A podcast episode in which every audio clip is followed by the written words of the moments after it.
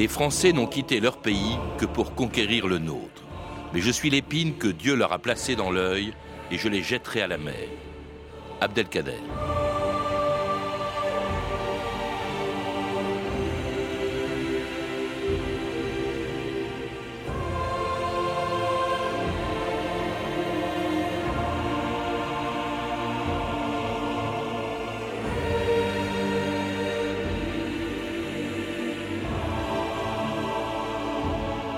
2000 ans d'histoire.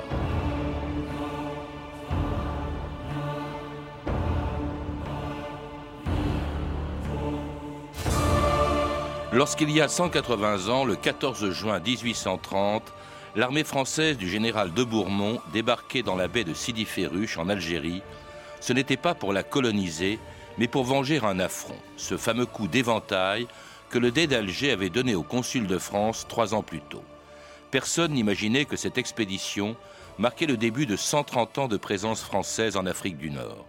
Personne ne pensait non plus qu'en Algérie, l'armée française se heurterait à une telle résistance des Arabes et des Berbères qui l'ont tenu en échec pendant plus de 15 ans, jusqu'à la reddition de celui qui, plus d'un siècle avant l'indépendance de son pays, fut le premier à incarner la résistance algérienne et qui se rendait au général de la Mauricière le 23 décembre 1847. Ouvrez le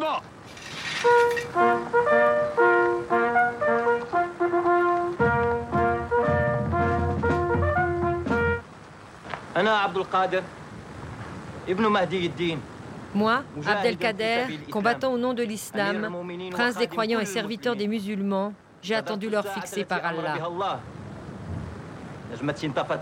Mon étoile s'est éteinte dans le ciel d'Afrique. Allah, le Tout-Puissant, le Miséricordieux, ne m'a pas accordé la victoire. Il a voulu que les Français s'emparent de ces terres et j'obéis à sa volonté.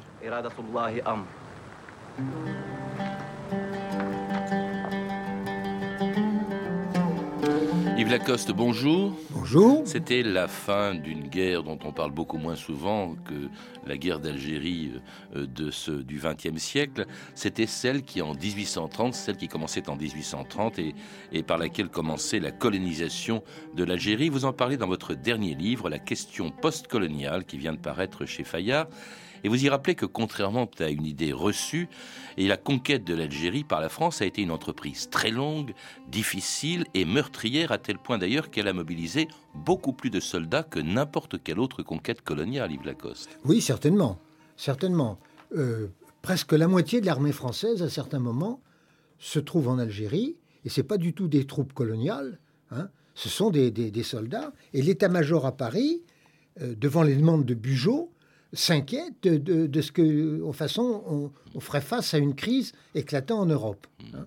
Et la guerre d'Algérie, comme vous le dites, c'est la, plus longue, la plus difficile, mais ce qui est tout à fait... La première guerre d'Algérie. Hein. La première guerre d'Algérie. Celle dont on va parler, hein. oui. Et ce qui est extraordinaire, c'est que elle, ne démarre pas du tout avec un projet de conquête.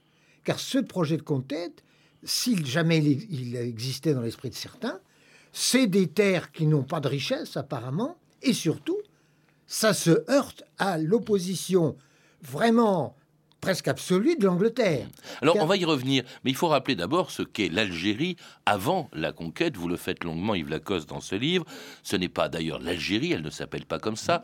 C'est la régence d'Alger, c'est-à-dire en fait une colonie déjà, une province en tout cas de l'Empire ottoman, gouvernée par un dé, le dé d'Alger, par des janissaires également, et qui euh, domine, c'est ce turc, enfin le, le dé d'Alger, ces janissaires, domine une population très variée. Il y a des Arabes, il y a des Berbères, il y a également des Juifs qui sont là depuis très longtemps, à tel point d'ailleurs que pendant longtemps, on dit que la nation algérienne n'existait pas.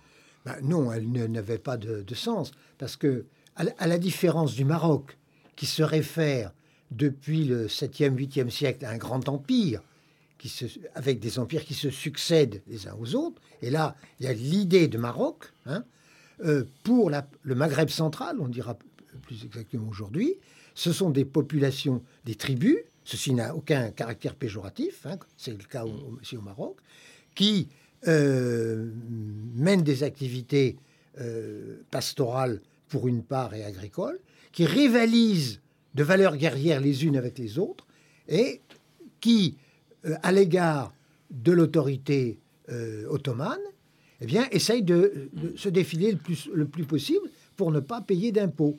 Donc, le dé d'Alger passe accord avec certaines tribus, plus puissantes que d'autres, pour que celles-ci lèvent l'impôt sur d'autres qui n'ont pas réussi à se défiler. Alors le dé d'Alger vivait aussi d'autres choses qui étaient bien connues, c'est-à-dire la piraterie en Méditerranée, la guerre de course, barbaresque qui pillait euh, jusque sur les côtes françaises ou italiennes, qui revenaient chargés de butin, chargés aussi d'esclaves.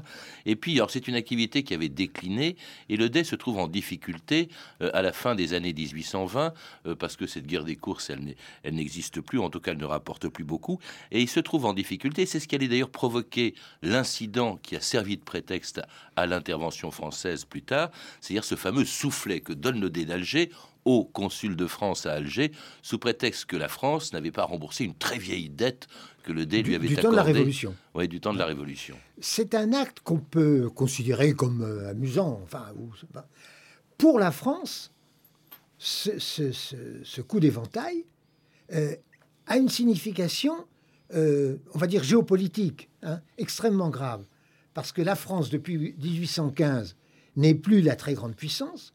Les Anglais, qui règnent en Méditerranée, euh, cherchent à la supplanter. En principe, le consul de France a primauté sur les autres consuls, puisqu'il est protecteur en principe des chrétiens. Et par conséquent, ce coup d'éventail est une très sale affaire pour le gouvernement français, qui, pour ne pas heurter les Anglais, n'envisage pas une intervention sur Alger, euh, mais essaye de trouver différents moyens, différents subterfuges. D'ailleurs, la preuve que c'était qu'un prétexte et encore tardivement trouvé, c'est que c'est trois ans après seulement qu'a lieu ce fameux débarquement. Il y a peut-être aussi une autre raison, Yves Lacoste, c'est qu'à ce moment-là, euh, le roi de France, c'est Charles X, c'est la Restauration.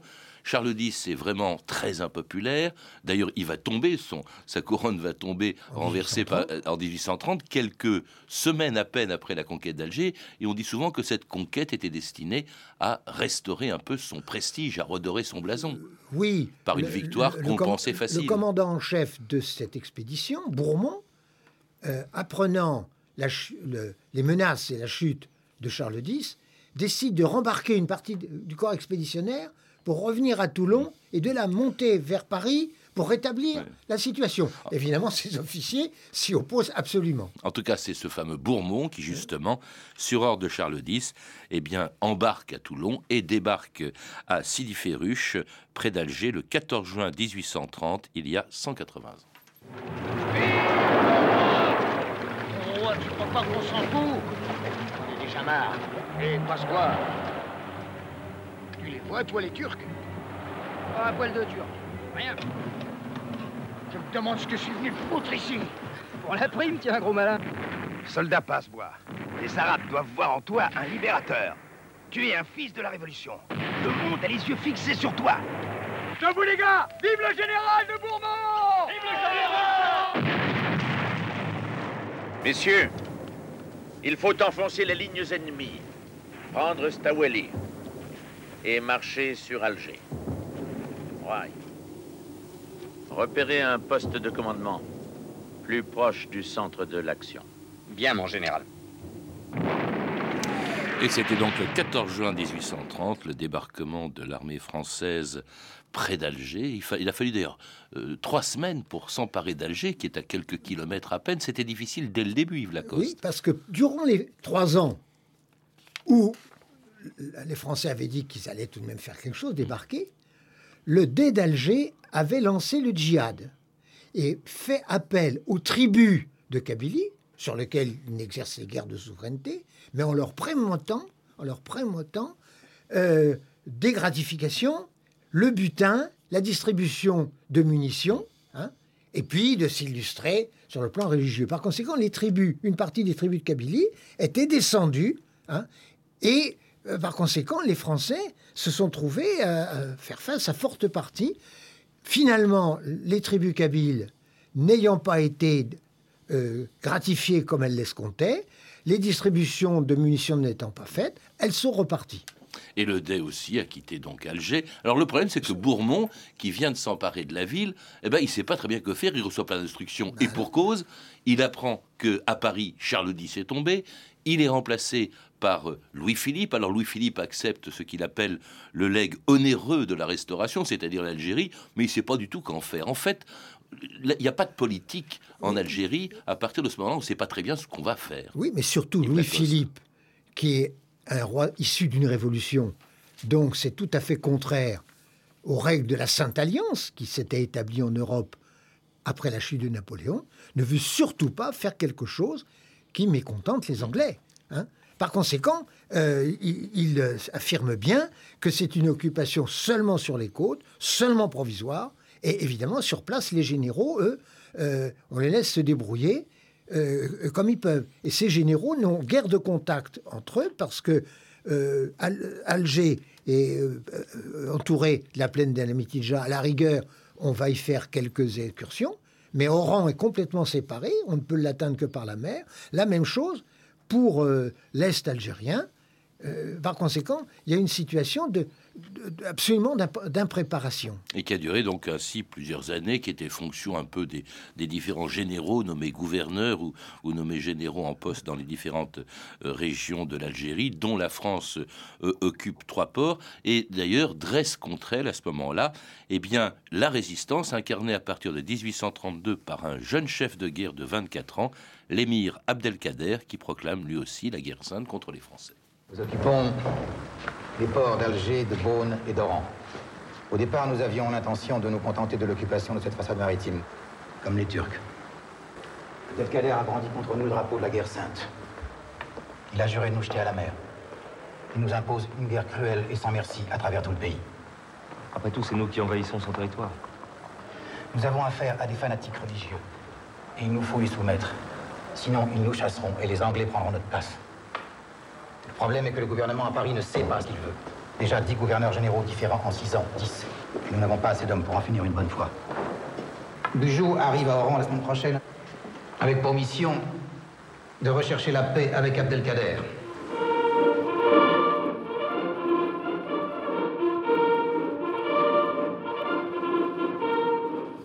c'est une marche, le père Bugeaud, donc en l'honneur de ce général très célèbre depuis longtemps, tristement célèbre aussi, il faut bien le dire. Hein. c'est lui qui avait écrasé une révolte à Paris en.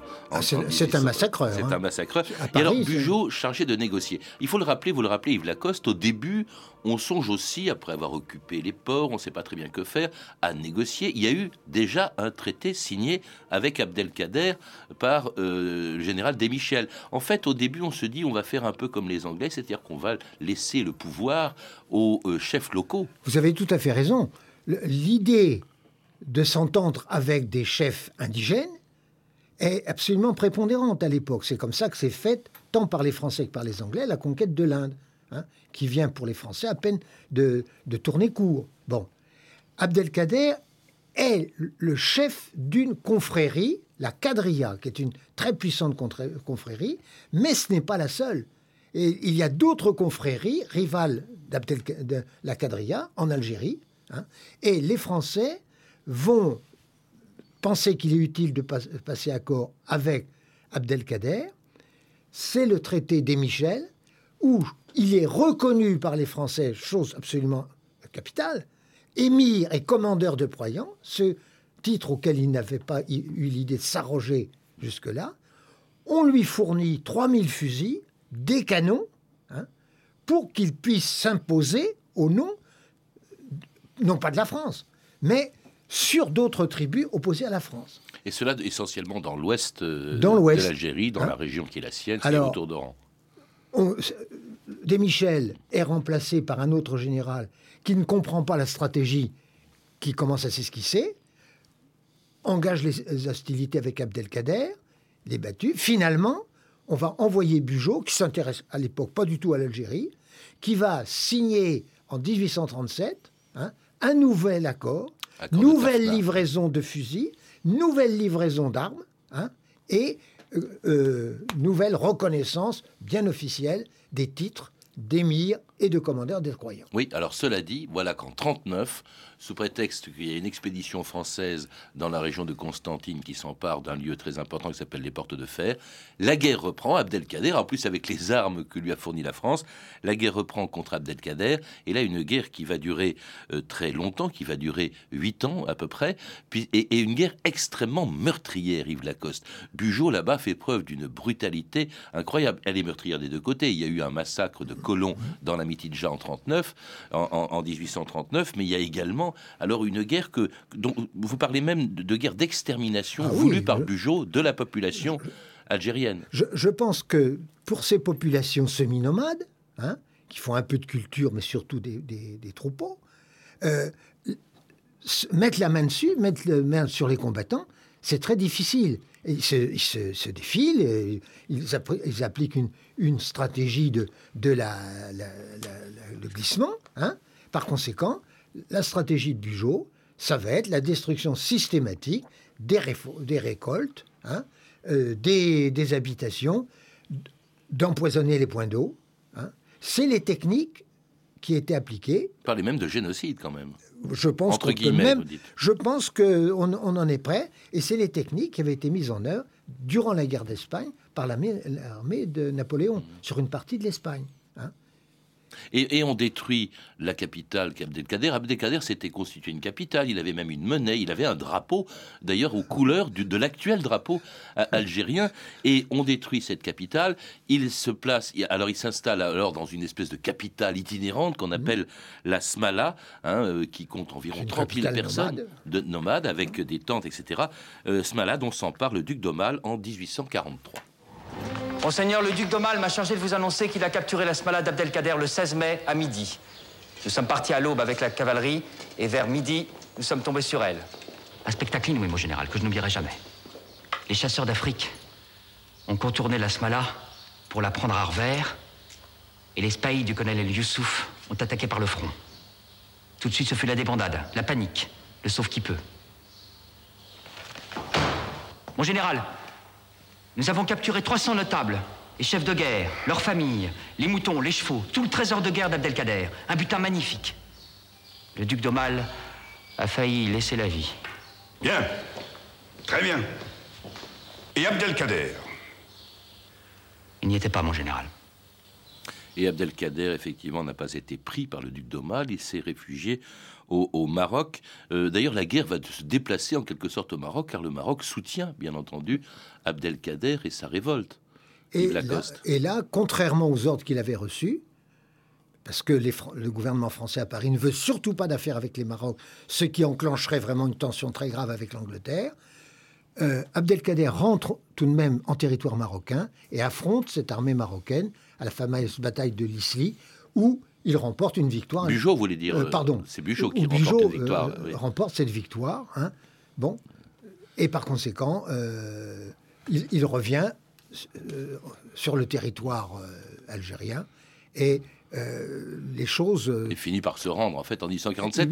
Ce qu'il y a, c'est que, euh, contrairement à ce qu'on croit, la guerre ne s'arrête pas avec la reddition d'Abdelkader en, 1847. Elle va encore continuer jusqu'en 57. C'est-à-dire qu'en fait, pendant 30 ans, il a fallu 30 ans de guerre avant de pacifier, comme on disait à l'époque, l'Algérie, Yves Lacoste. Il reste à conquérir la Grande Kabylie. C'est-à-dire l'Est. Une montagne extrêmement peuplée, près d'Alger.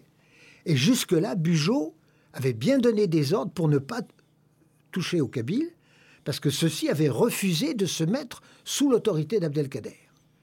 Et par conséquent, lorsque Napoléon arrive au pouvoir, il donne bien des consignes, tant que la guerre de Crimée existe, de ne pas engager des forces pour prendre d'une façon insuffisante la Kabylie. Et c'est en 1857, une fois que les troupes sont rassemblées autour de cette montagne, que par une offensive, alors là complètement différente de celle qui était menée dans l'Ouest algérien. En quelques jours, euh, les principales tribus font leur reddition. Et ça va être la paix pendant 130, enfin pendant plus de 100 ans. Il va y avoir une insurrection de la Kabylie en 1871. Et puis, euh, justement, alors à ce moment-là, la colonisation qui avait déjà commencé, la colonisation se développe avec l'arrivée en 1848 des républicains chassés de France par Napoléon III. Allons faire un jardin de cette plaine pourrie de la Mitidja et nous y établirons un jour une nouvelle république. Dans ce but, je vous propose de créer une association des colons et de fonder un journal, La Voix du Colon. Vive la République Messieurs, musique. N'oublie pas que ta belle devise républicaine nous commande de pratiquer aussi avec les Arabes la liberté, l'égalité et la fraternité. Hubert, tu rêves. Tu as vu comme moi comment ces sauvages égorgent nos compatriotes Tu veux faire des Français de ces gens-là, toi C'est vous qui avez aboli l'esclavage en 48. Faut être logique. Les Arabes sont des hommes comme nous. Nous sommes nos frères humains. Ah, si le brave Abdelkader revenait en Algérie, il serait heureux, Abdelkader, de voir comme elle est jolie. Il y a du pinard, du chemin de fer, du chameau, de l'industrie. Aussi je suis fier de lever mon verre à la santé d'Abdelkader. Et c'était une chanson de 1930 pour le centième anniversaire de la conquête de, de l'Algérie, vantant les mérites d'une colonisation qui avait commencé, vous le rappelez Yves Lacoste, dès le début euh, de la conquête, même si c'était pas l'objectif de la conquête en 1830, qui s'est poursuivi euh, ensuite avec d'autres vagues de colonisation, euh, vous le rappelez, devenues d'ailleurs pas seulement de France, vous, vous rappelez qu'il y avait des Espagnols, des Italiens, des Maltais, les futurs pieds noirs en fait sont venus de partout, des réprouvés aussi comme les communards, les Alsaciens qui ont refusé l'occupation de leur pays par les Allemands. Et, au début, l'arrivée de, ces immigrants européens se fait dans des conditions euh, extrêmement mauvaises, parce que dans les plaines, il y a le paludisme, et un paludisme pernicieux qui fait que les pertes sont énormes. Hein. Dans la plaine de la Mitidja, que tout, au premier abord on dit on va coloniser, on va cultiver, etc. Ça a été, ça a été catastrophique. Mmh.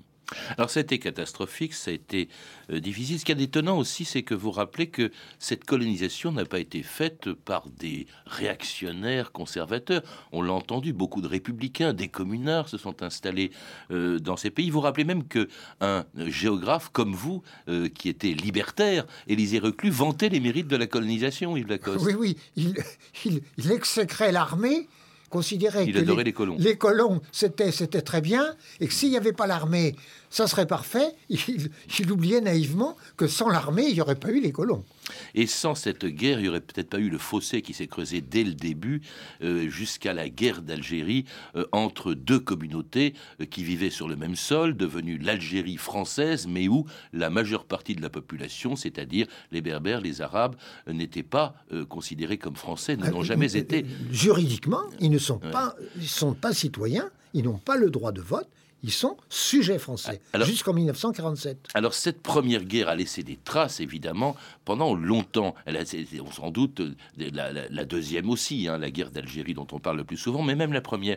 Et vous dites que au fond, dans les mémoires, elle est restée pendant longtemps, du moins en France, très peu en Algérie. Votre livre s'appelle La question post-coloniale. Pourquoi? Parce que euh, vous vous rendez compte qu'au fond, il est destiné à tous les euh, Algériens, entre autres, enfin tous les colonisés en général, mais en particulier les Algériens qui vivent en France, les jeunes, qui ignorent totalement leur histoire, leur passé, même ceux des banlieues, Yves Lacoste. Oui, et vous posez la, question fondamentale de départ de ce livre. C'est que en 1962, à la fin de la guerre d'Algérie. On aurait pu penser, compte tenu de l'atrocité de cette guerre, que plus jamais les Algériens ne voudraient entendre parler de la France, hein, voudraient venir. Bon. Or, on voit arriver dès 1962 des Algériens patriotes, certains d'entre eux venant d'avoir combattu l'armée française, c'est ceux de Kabylie, et qui sont obligés de quitter l'Algérie. Ça, c'est pour bien montrer que les luttes pour l'indépendance sont des affaires compliquées. Et tous les Algériens qui étaient venus pendant la guerre d'Algérie, leur nombre a doublé. Hein. On se rend compte maintenant qu'ils ont été envoyés par le FLN pour gagner de l'argent sur lequel le FLN prélevait pour ses finances. Eh bien, on pouvait penser que ces Algériens rentreraient dans leur pays. Or, la grande majorité ne reviennent pas, ne retournent pas. Pourquoi?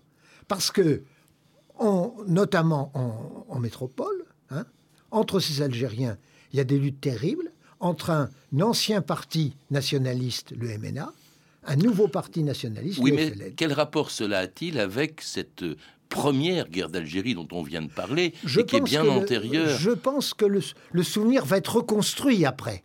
Hein.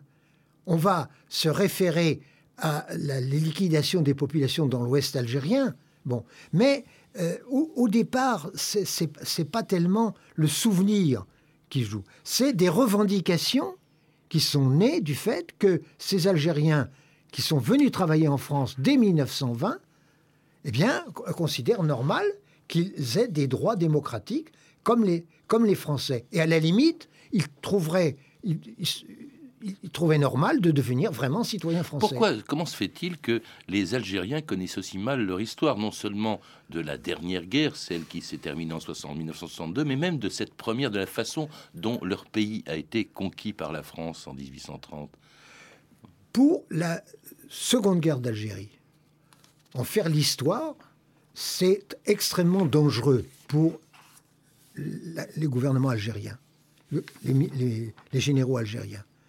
Parce que à ce moment-là, ça fait apparaître des luttes terribles qui se sont déroulées. Et puis surtout que la plupart d'entre eux ont été des, des, résistants de la dernière heure. Tous les chefs historiques ont été éliminés ou mis à l'écart. Euh, certainement. Hein. Et que les Kabyles de la Vilaya 3 qui ont été obligés de partir à la veille de l'indépendance ou au lendemain de l'insurrection de la Kabylie 63 s'étaient heurtés hmm. à l'armée du général Boumedienne qui arrivait du Maroc et de la Tunisie. Par conséquent, c'est très difficile.